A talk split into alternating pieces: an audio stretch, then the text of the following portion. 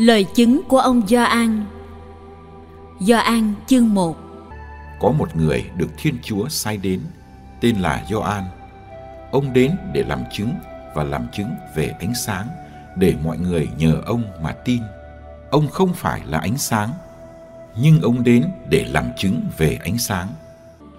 Và đây là lời chứng của ông Gioan khi người Do Thái từ Jerusalem cử một số tư tế và mấy thầy Lê Vi đến hỏi ông. Ông là ai? Ông tuyên bố thẳng thắn. Ông tuyên bố rằng tôi không phải là đấng Kitô. Họ lại hỏi ông, vậy thì thế nào? Ông có phải là ông Elia không? Ông nói, không phải. Ông có phải là vị ngôn sứ chăng? Ông đáp, không. Họ liền nói với ông, thế ông là ai để chúng tôi còn trả lời cho những người đã cử chúng tôi đến? Ông nói gì về chính ông? Ông nói, tôi là tiếng người hô trong hoang địa, hãy sửa đường cho thẳng để Đức Chúa đi, như ngôn sứ Isaiah đã nói. Trong nhóm được cử đi có mấy người thuộc phái Pharisêu, họ hỏi ông, vậy tại sao ông làm phép rửa nếu ông không phải là đấng Kitô, cũng không phải là ông Elia hay vị ngôn sứ? Ông Gioan trả lời, tôi đây làm phép rửa trong nước, nhưng có một vị đang ở giữa các ông mà các ông không biết, người sẽ đến sau tôi và tôi không đáng cởi quai dép cho người. Các việc đó xảy ra tại Betania, bên kia sông Jordan, nơi ông Gioan làm phép rửa.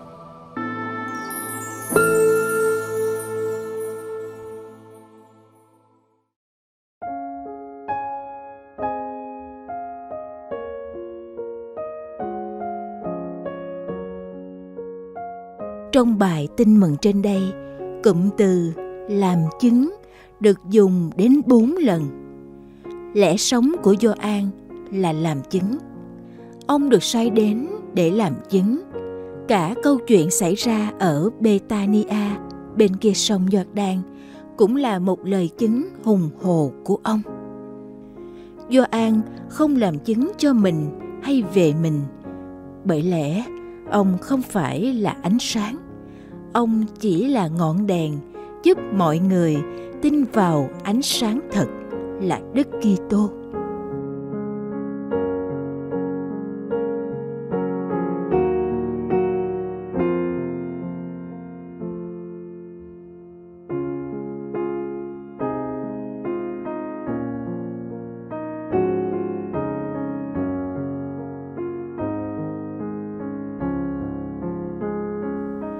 Sau khi nhiều người tuôn đến chịu phép rửa, tiếng tầm của Gioan trở nên lừng lẫy.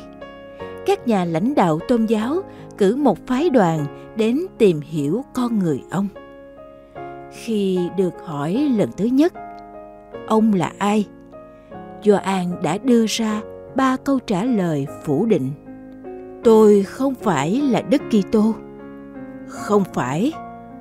Không những tiếng không dứt khoát và trung thực. Ông không nhận những danh hiệu người ta nghĩ về ông. Ông chẳng phải là một elia tái giáng hay một vị ngôn sứ phi thường như mô sê Gioan chỉ sợ người ta đánh giá quá cao về mình, khiến đấng ông giới thiệu bị che khuất.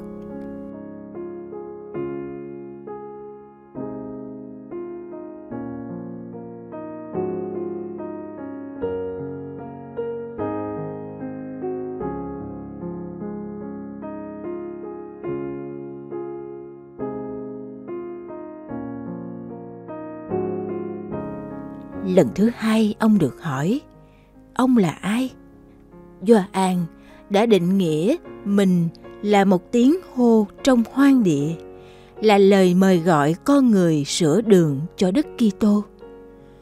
Ông biết rõ mình là người đến trước, nhưng vị đến sau lại có trước ông và trỗi vượt hơn ông ngàn trùng.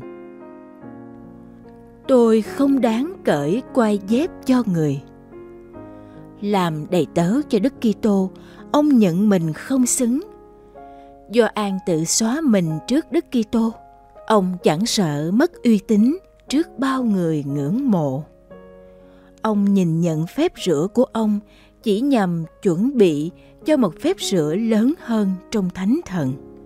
Gioan không ngại giới thiệu môn đệ mình theo Đức Giêsu và ông bình an khi người ta đổ xô đến với ngài để chịu phép rửa. Có ai siêu thoát như Do An? Ông từ bỏ trong niềm vui hồn nhiên và ông hạnh phúc vì mình đã hoàn thành sứ mạng. Người phải lớn lên, còn tôi phải nhỏ lại.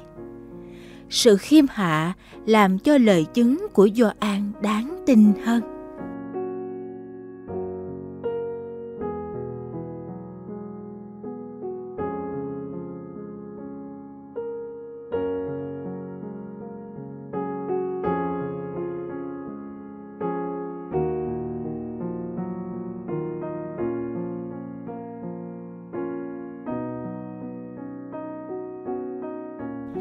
Có một vị đang ở giữa các ông mà các ông không biết. Hôm nay, Đức Giêsu vẫn là đấng xa lạ với nhiều người. Con người vẫn khắc khoải đi tìm những nẻo đường cứu độ, trong khi đấng cứu độ đã đến từ 2.000 năm. Xin được làm người chứng như Gioan, giới thiệu cho bạn bè đấng mà họ đang tìm kiếm.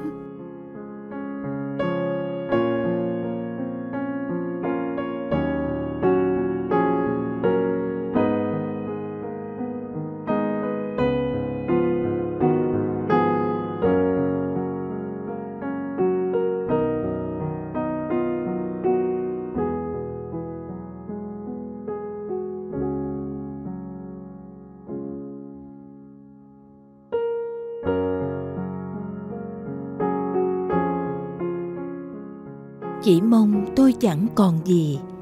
Nhờ thế, người là tất cả của tôi.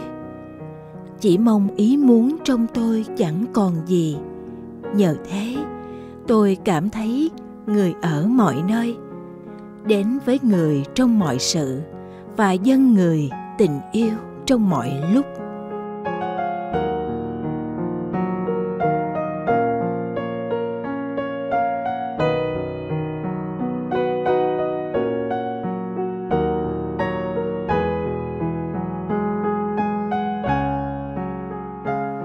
Chỉ mong tôi chẳng còn gì. Nhờ thế, tôi không bao giờ muốn tránh gặp người. Chỉ mong mọi ràng buộc trong tôi chẳng còn gì.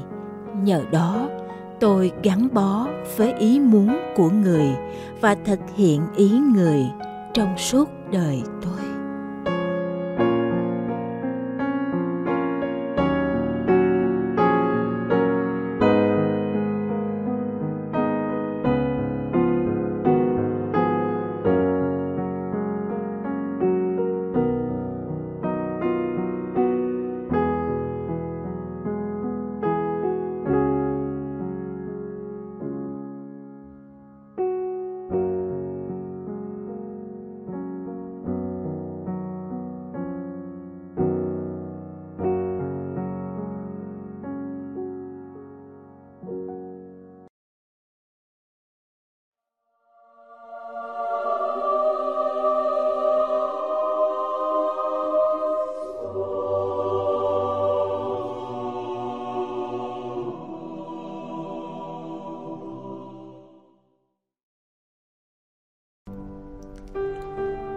Ngày 17 tháng 12, Thánh Olympia Vị thánh nữ này sinh khoảng năm 361 trong một gia đình quý tộc ở Constantinople.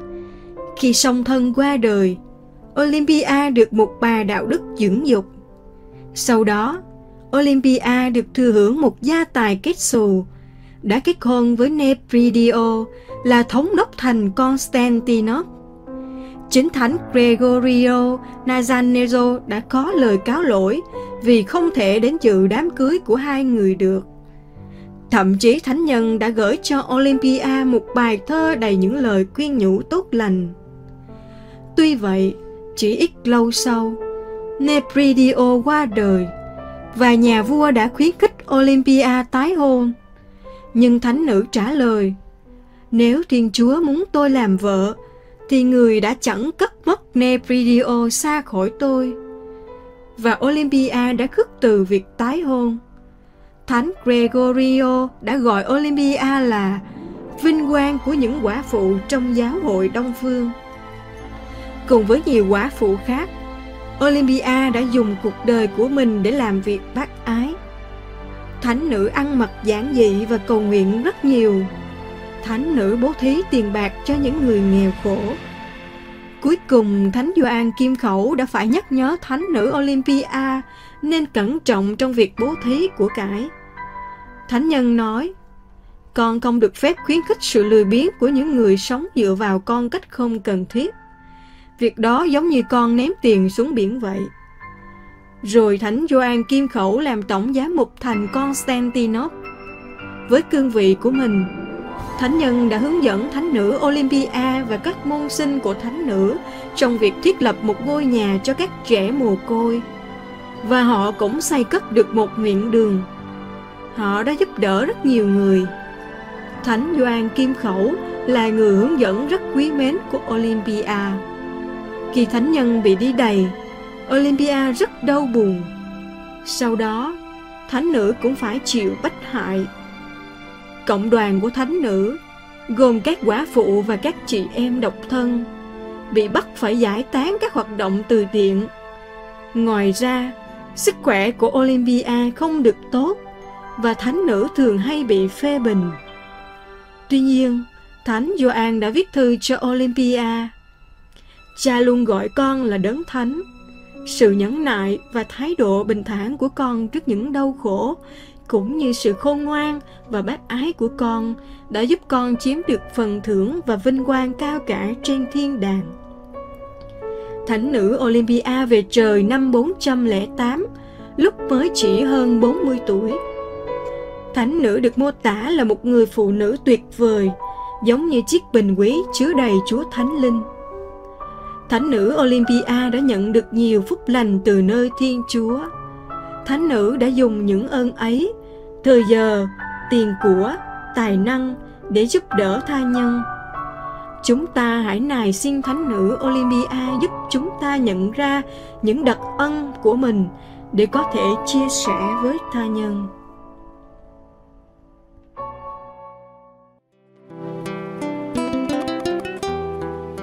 Cảm ơn quý vị đã theo dõi chương trình. Kính chúc quý vị một ngày mới tràn đầy niềm vui và ân sủng của Chúa và mẹ Maria.